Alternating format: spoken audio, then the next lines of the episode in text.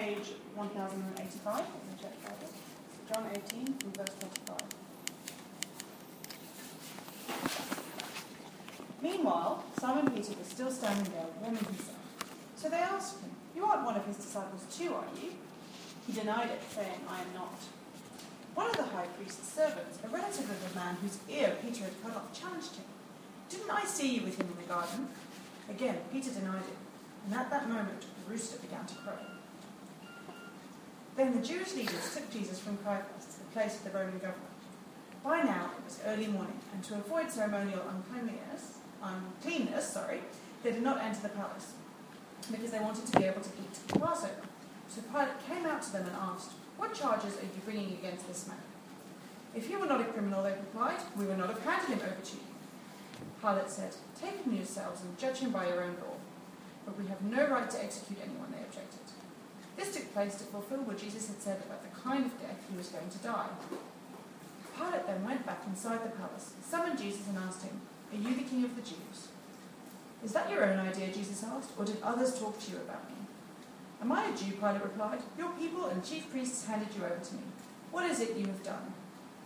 Jesus said, My kingdom is not of this world. If it were, my servants would fight to prevent my arrest by the Jewish leaders. But now my kingdom is from another place.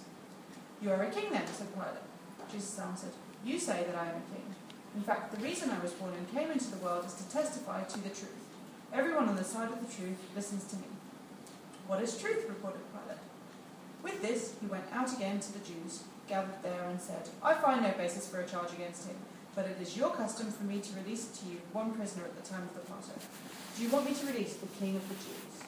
They shouted back, No, not him. Give us Barabbas. Now Barabbas had taken part in an uprising. This is the word of the Lord. Thanks be to God. We'll get there. Guys, check. Uh, can you guys hear okay? Do you want me to just slide it up a little bit or we're, we're good? We're all good? Okay, fantastic. Maybe it's just over on my side that it wasn't as, uh, as loud. Thank you, Joy, for that reading.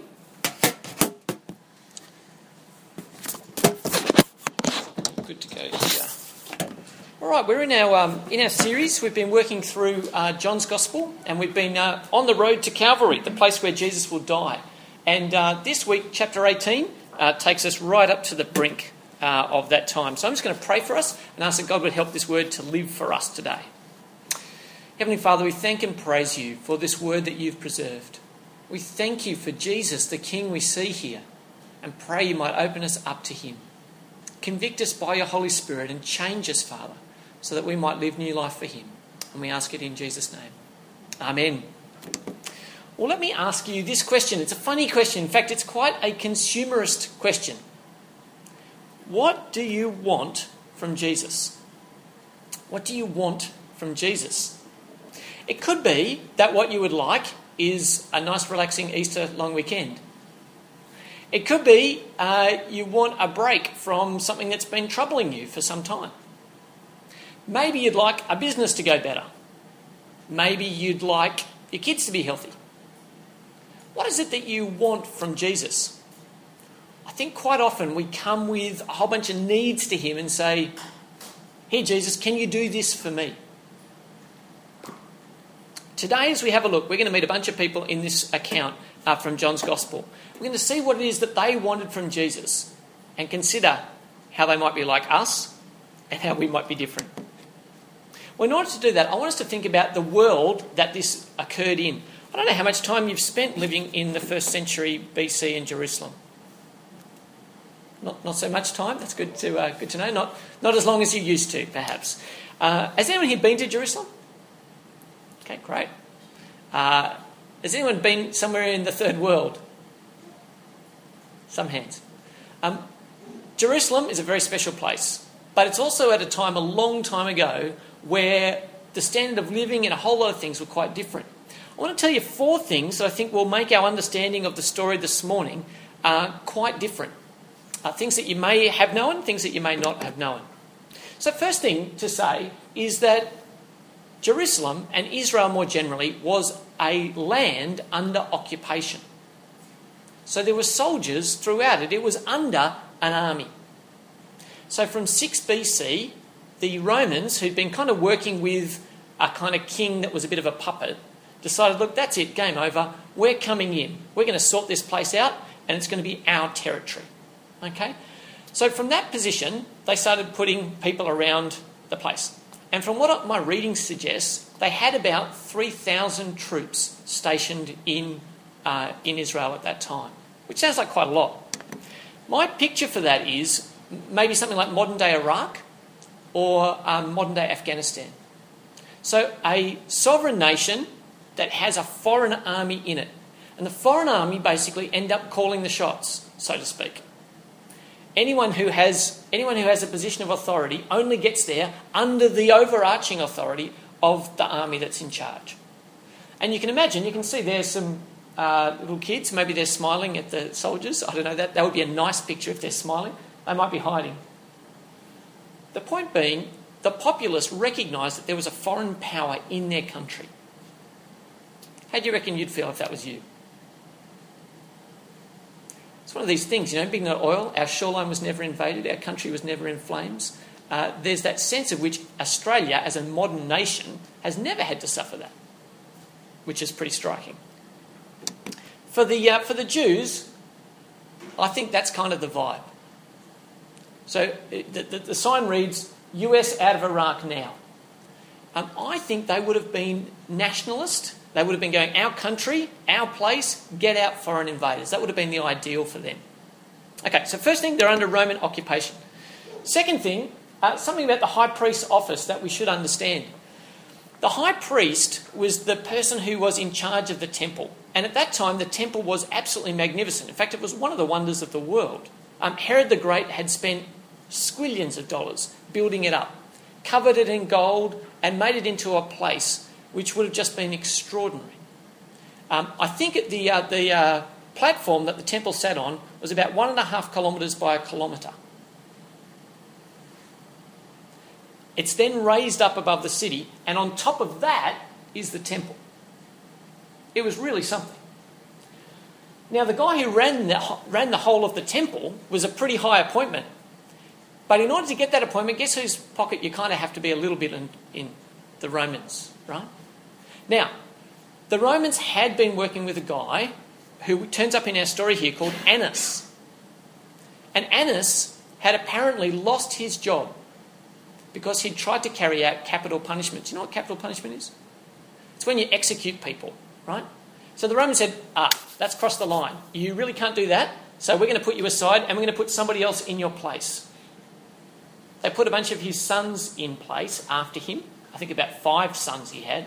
And they kind of did the high priest role. But a little bit like this guy, I don't know if you know who that is. Does anyone recognise who that is? That's Eddie Obeid, okay? He's a guy you might not recognise, but even if you've never heard of him, you were impacted by him because he was pulling the strings. Okay?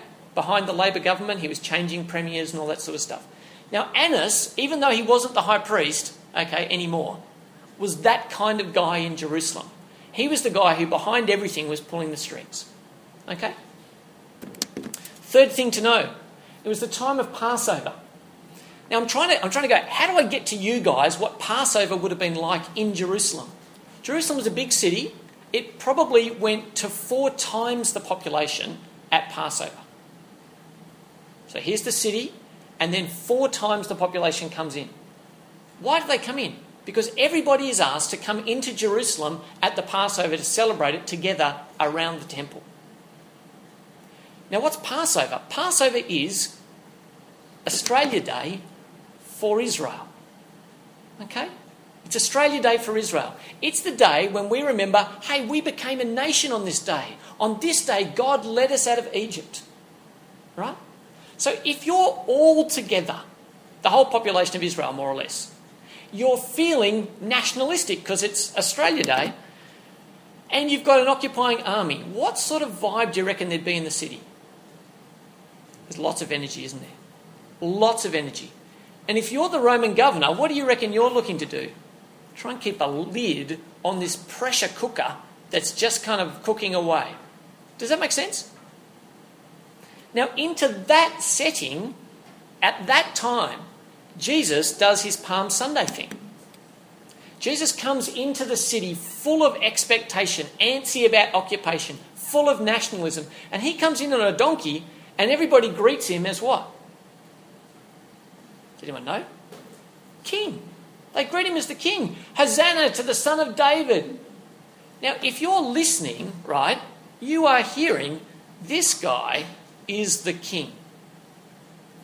If you're Pilate, what on earth are you thinking? Crikey, Megs, this is going to get pretty ugly. We've got a guy who's riding into town who's being recognised by the crowds as king. Notice how he comes in, though. Remember, Jesus is always trying to turn the expectation of what the Messiah looks like upside down. How did Jesus come in? Pick up some early learning from the kids' dog. He came in on a donkey, right? He didn't come in on a war horse, and I reckon that would have had a whole bunch of them scratching their heads. Come on, come on, do it, do it. Be the king. Where's your sword? We're ready. Let's. And if you don't think that existed in Israel, you've got to know in AD 70, they did try and throw off the Romans, and they got absolutely smashed. The Romans brought the troops in and they killed tens of thousands. So there was that energy around the town. Jesus is turning on its head, though. He's coming in on the donkey. I still think that's ludicrous, isn't it? It's a, it's a, it's a great picture. Um, and then, in that charged environment, having been recognised as the king, but kind of an unusual king, Jesus goes into the temple and what? Starts turning things over. He says, This is a, this is a den of thieves. Now, you can imagine that's a pretty incendiary thing to do, isn't it? That's a pretty dangerous thing to do. Goes into the temple, the heart of the Jewish religion, and starts going, Your leaders have messed this place up. It's a disaster. It is not what God intended. Well, now everybody's totally on tenterhooks, aren't they? They're like, Wow, what's about to happen? And it's in that kind of environment that we arrive at the night we have tonight. Does that make sense? Cool, let's dive in. The way I want to do it, there's a huge reading here. The way I want to do it, I want to, I want to look at each of the key characters on the way through and see what kind of night they had, what sort of idea they had of what they wanted from Jesus, and what role they played. Okay? And then we'll try and tie it together at the end. So let's have a look at Judas. If you've got your Bibles, if you can open them up, we're on 1084, I think it is. Page 1084. And uh, I'm going to read this little opening section here. When he had finished praying, Jesus left with his disciples and crossed the Kidron Valley. On the other side, there was a garden, and he and his disciples went into it. Now, Judas, who betrayed him, knew the place because Jesus had often met there with his disciples. So Judas came to the garden, guiding a detachment of soldiers and some officials from the chief priests and the Pharisees. They were carrying torches, lanterns, and weapons. First thing to note how did Judas know where they were going to be? Been there before.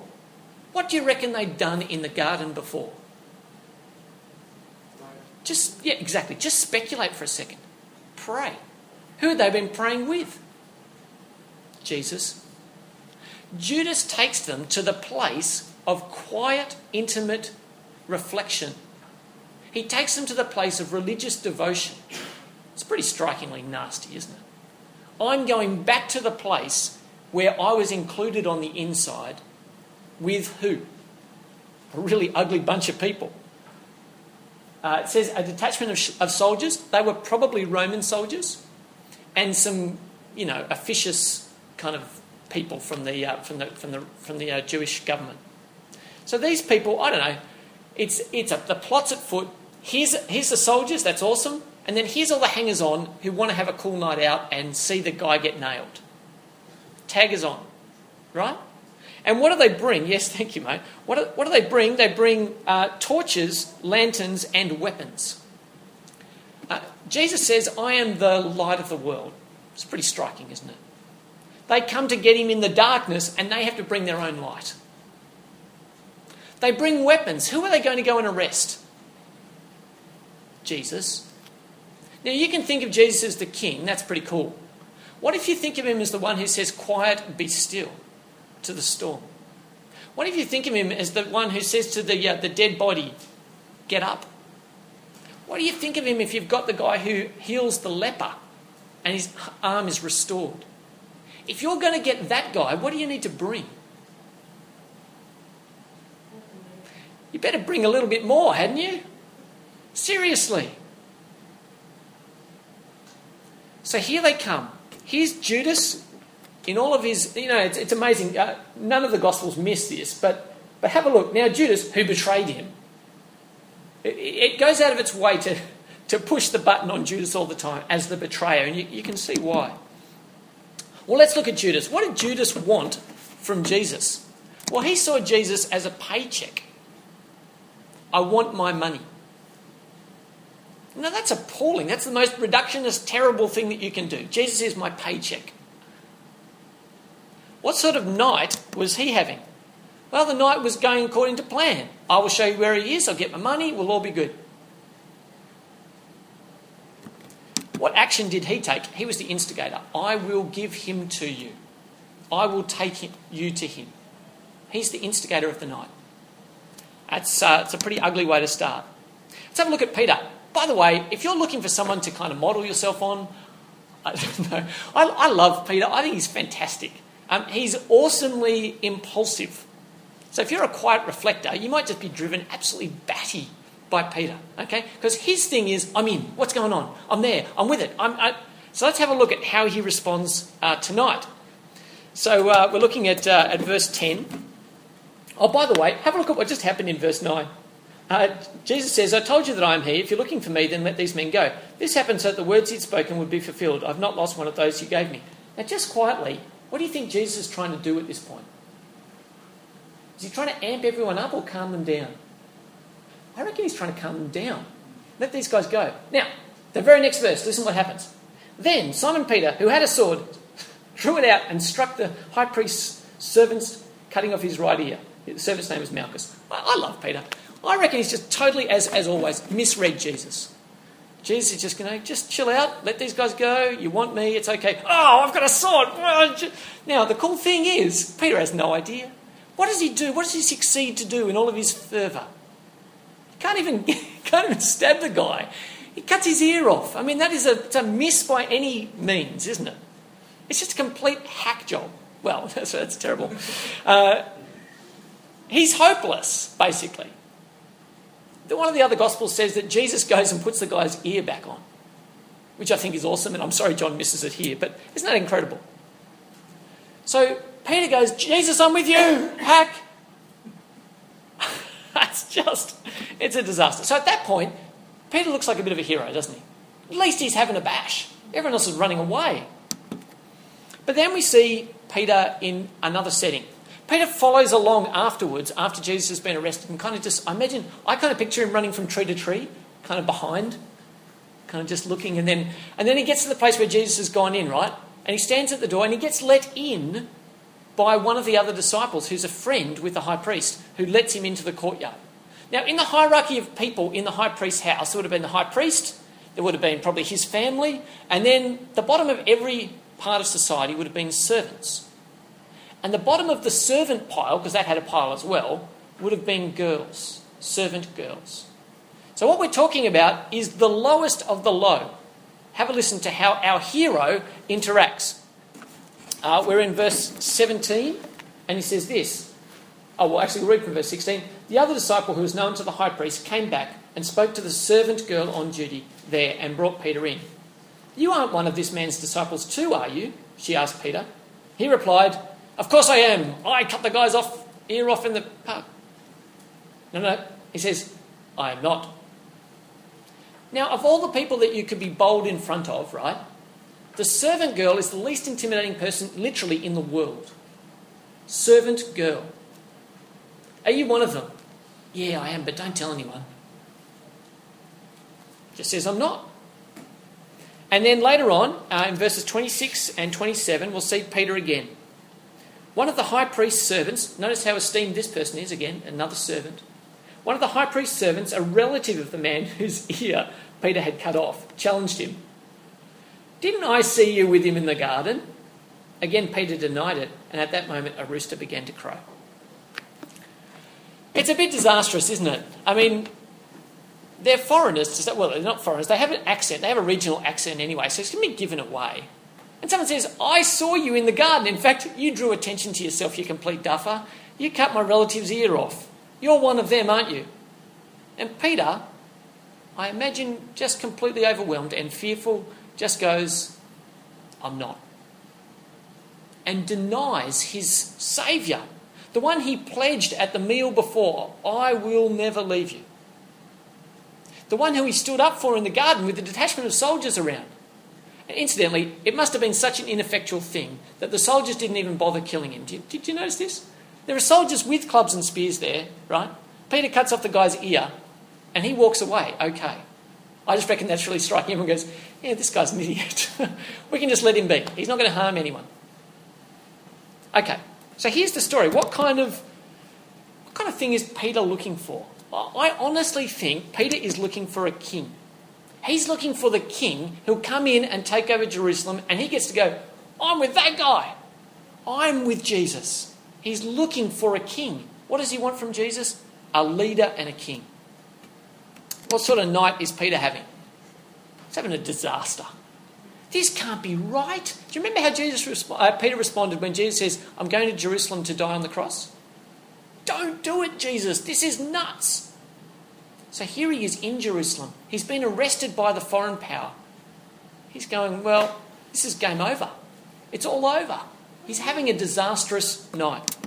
What sort of action did he take? Well, I think he took action of heroics and a failure on the night. Here's Annas. Now, remember, I told you he was the puppet master? He's the guy standing behind the, uh, behind the whole thing. And so, what do the detachment of soldiers do? Where do they take Jesus? They take him first of all to Annas's house. So, if we have a look at verses 12 to 14. Then the detachment of soldiers, with its commander and the Jewish officials, arrested Jesus. They bound him. That's funny, isn't it? What rope is going to hold the Son of God? But for their purposes, they bind him. For Jesus' purposes, he lets them. Extraordinary grace on his behalf. And they brought him to Annas, who is father in law of Caiaphas, the high priest that year. Caiaphas was the one who advised the Jewish leaders that it would be good if one man died for the people. So why do they take so Annas isn't the high priest, but they take him there first. Why? He's the boss man. He's the boss man. So they check Jesus in to the boss man first, and he does the initial interrogation. In fact, Meanwhile, the high priest questioned Jesus about his disciples. Interestingly, sorry, just have a look at verses 18. It's verse 18 and 19 here. Uh, verse 19. Meanwhile, the, the high priest questioned Jesus about his disciples and his teaching. Do you remember I told you Annas wasn't the high priest? It's kind of a bit of a perpetual office thing. He's the guy everyone knows as the high priest, and then there's also the guy who's high priest that year. Does that kind of make sense? So he questions him, and he questions him about his disciples and about his teaching. Uh, we're going to come back to Jesus' response to that, but he says, I want to know about those people who are following you, and I want to know what you've taught. And then uh, in verse 24, Annas sent him still bound to Caiaphas, the high priest. so it's high priestly ping pong at this point. Uh, he's checked out Jesus and he passes him on to Caiaphas. Uh, and then uh, then the Jewish leaders took Jesus from Caiaphas to the palace of the Roman governor.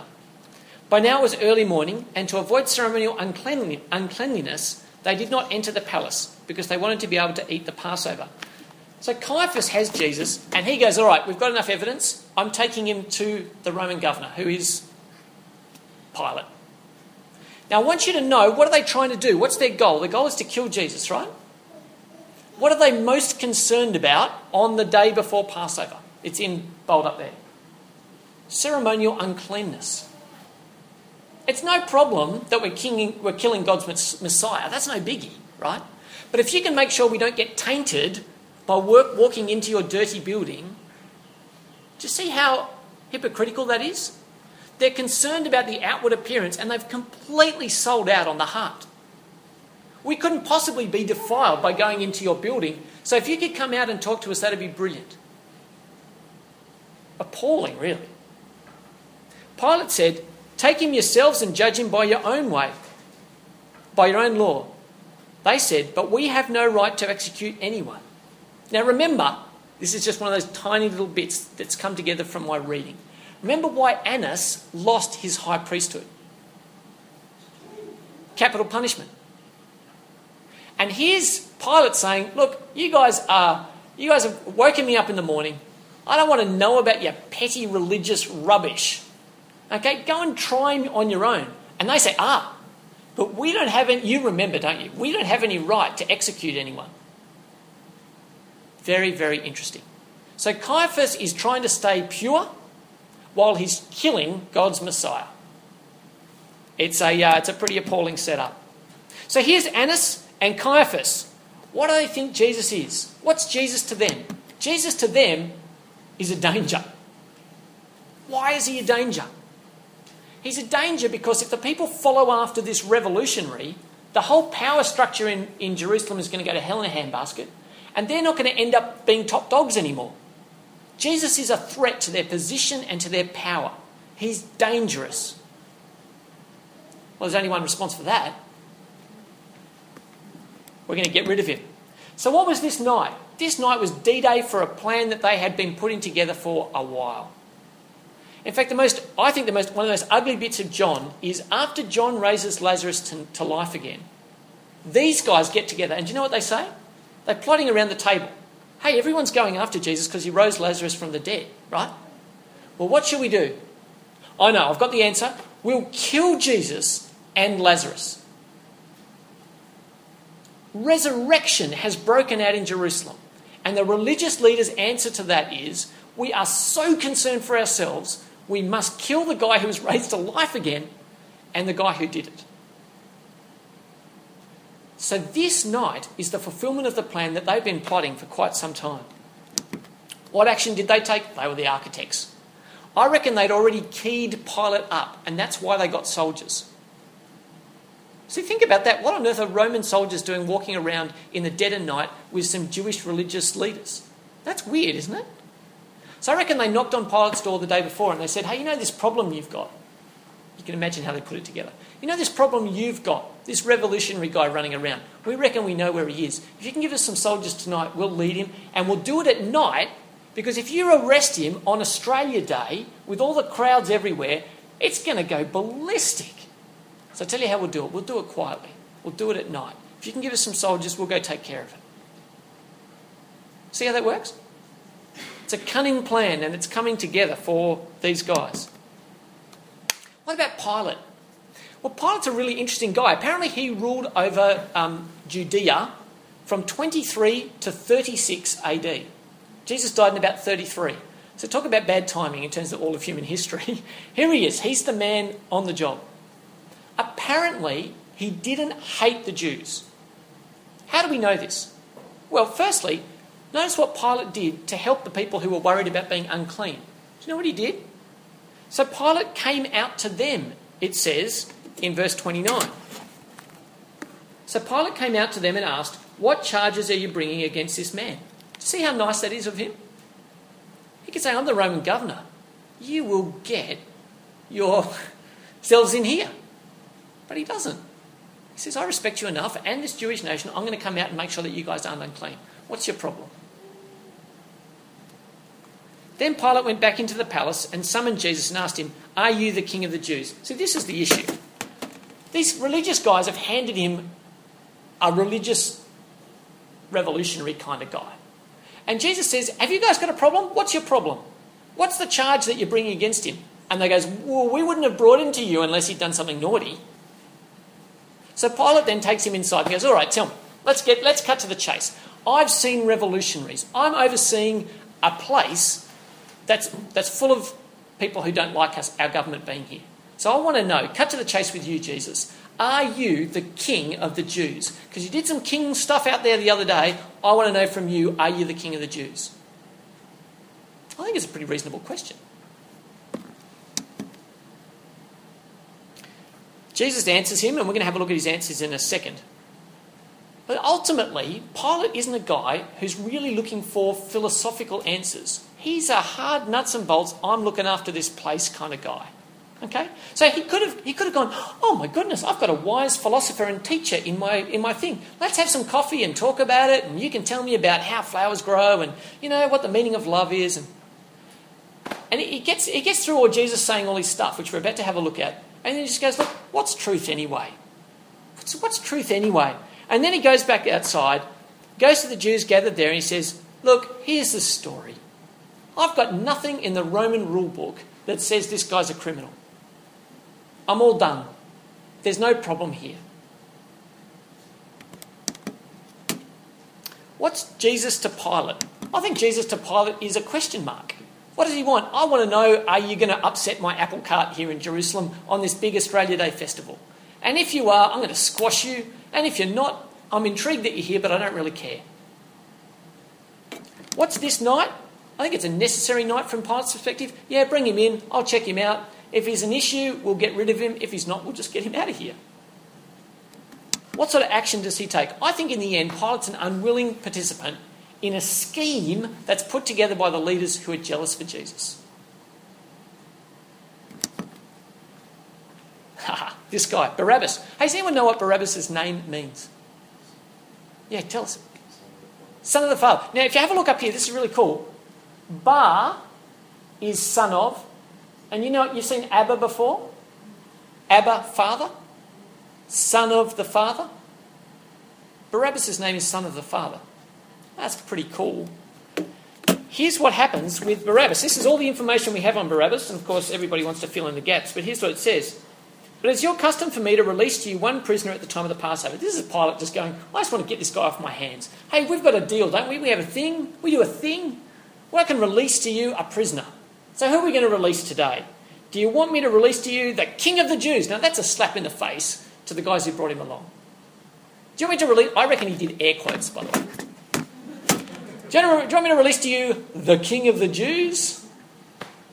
As in, this guy clearly isn't. What are you all upset about? It's not. That's no big deal. The Jewish leadership thinking it's a big deal, but let's get rid of this king of the Jews. I can give him back to you. They shouted back to him, "No, not him. Give us Barabbas." Now Barabbas had taken part in an uprising. Why does Pilate want to squash Jesus? If he really is a revolutionary, he wants to stop him because of, he wants to avoid an uprising. Who's the guy who ends up getting released?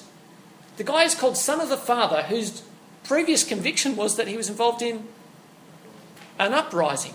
It's completely crazy. The only reason this happens, I suspect, is either Barabbas had some followers who hung out at the palace in the morning because they knew Pilate was going to do the release thing. I don't know if you've thought about this before. You must have had some friends. And so they were all hanging outside the palace, right? Okay, it's, it's release day, it's release day. We know who we're chanting for. Barabbas, Barabbas, Barabbas. We're all good, we're good. And then on top of that, the Jewish leadership knew that they wanted Jesus to go down. So there was just a bit of a mob following because it was early morning and it's a, te- it's a city full of people. And so this crowd gathers, they hear something's on the go. And what are we, what are we chanting? What are we chanting? Barabbas, Barabbas. Oh, Barabbas, we want Barabbas. He's a revolutionary. Of course we want him out. What was this? Uh, what did Barabbas want from Jesus? I don't think he knew, but he wanted freedom, so that's good. He got freedom. The night for him was a bonus, absolute bonus. I didn't think I was getting out of jail, but that's cool. And what action was? He was just a passenger. Well, let's have a look at Jesus really quickly. I want you to notice a number of things about how Jesus goes on this night. There was a disaster for some, a victory for some, a troubling night for others. What sort of night was it for Jesus? Well, in verses uh, 4 to 8, uh, 4 to 6, we read this. Jesus, knowing all that was going to happen to him, went out and asked them, Who is it you want? Jesus Nazareth, they replied. I am he, Jesus said. And Judas the traitor was standing there with them. When Jesus said, I am he, they drew back and fell to the ground. A couple of things here. Firstly, who were they looking for? Jesus of Nazareth. That is the lowest title you can give Jesus. We want country hick Jesus.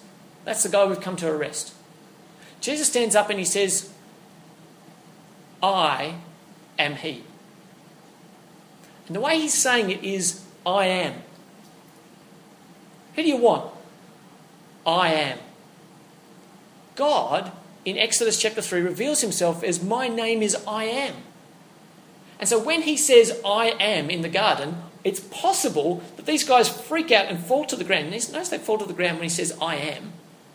It's possible that they hear these words, he's saying, We're not worthy. It's a little prequel to the fact that every knee will bow. Now, for Peter, this night was a disaster. For Jesus, it was no surprise. See what it says at the top? Jesus knowing all that was about to happen. Jesus is calmly in control. Second thing we're going to notice about Jesus in verses 21, uh, 20 to 21. Jesus said, remember, uh, he was questioned about his teaching and his disciples. Jesus said this I've spoken openly to the world. I always taught in synagogues or at the temple where all the Jews came together. I said nothing in secret. Why question me? Ask those who heard me. Surely they know what I said. Jesus is saying this is a sham. If you want to convict me, you bring witnesses. And you can bring witnesses from the whole of Jerusalem because I've taught openly.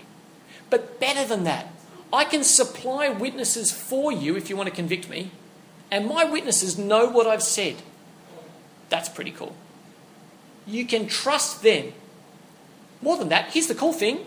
You know the whole accusation how do we know that the Bible isn't made up? Isn't it like a game of Chinese whispers? It just gets twisted and manipulated. Heard this? Here's the thing Jesus says, You can ask my disciples, they know what I've said.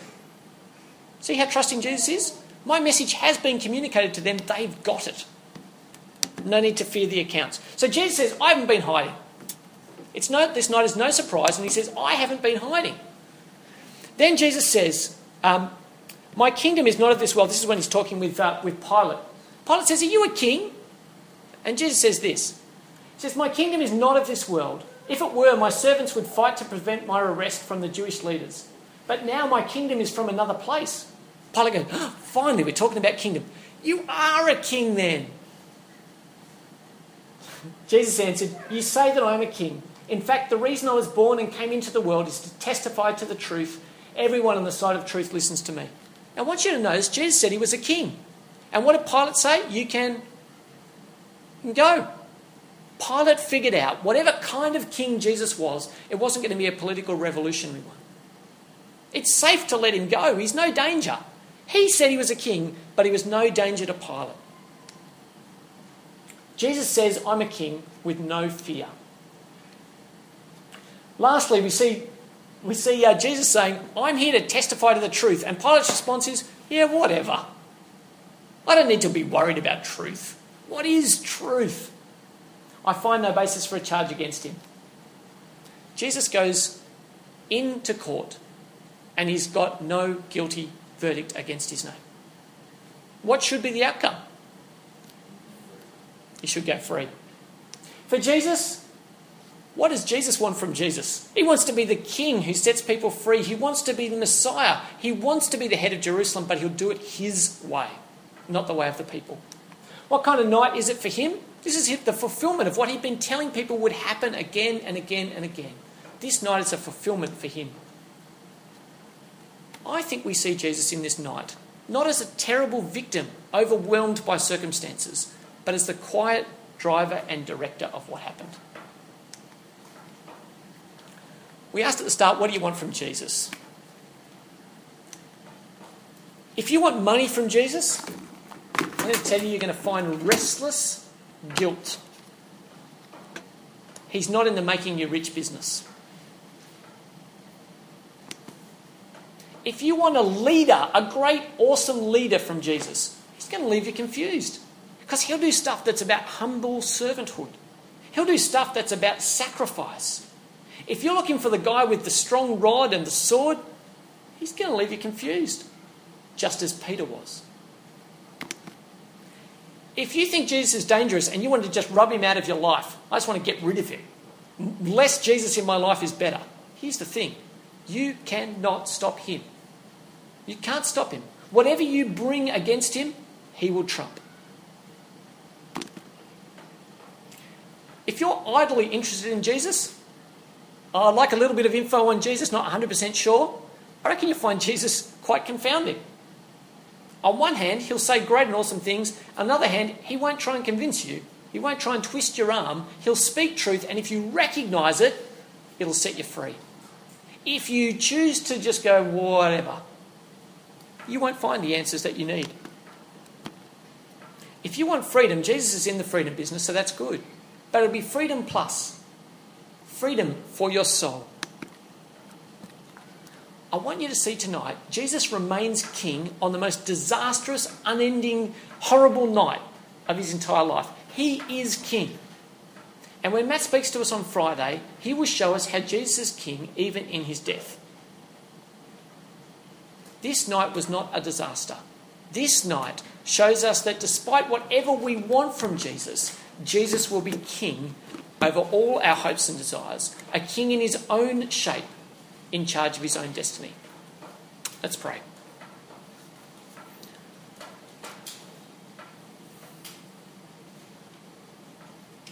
Heavenly Father, uh, you are Lord over all. You have set Jesus unable to be opposed by anything on this earth. Even in this tragic night, Father, we see Jesus completely in charge, without fear, without guilt. Heavenly Father, we thank you for his faithful disciples who passed on his teaching to us.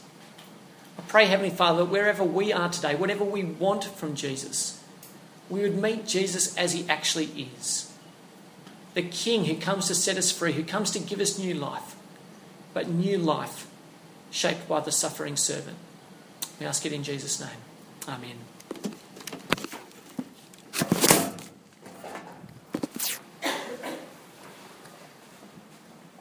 under your uh, share, hopefully, you'll find a Care Connect card. Can I just encourage you to pick that up? Um, it's a good way to communicate with us any questions you have. Of Stuart or any comments you'd like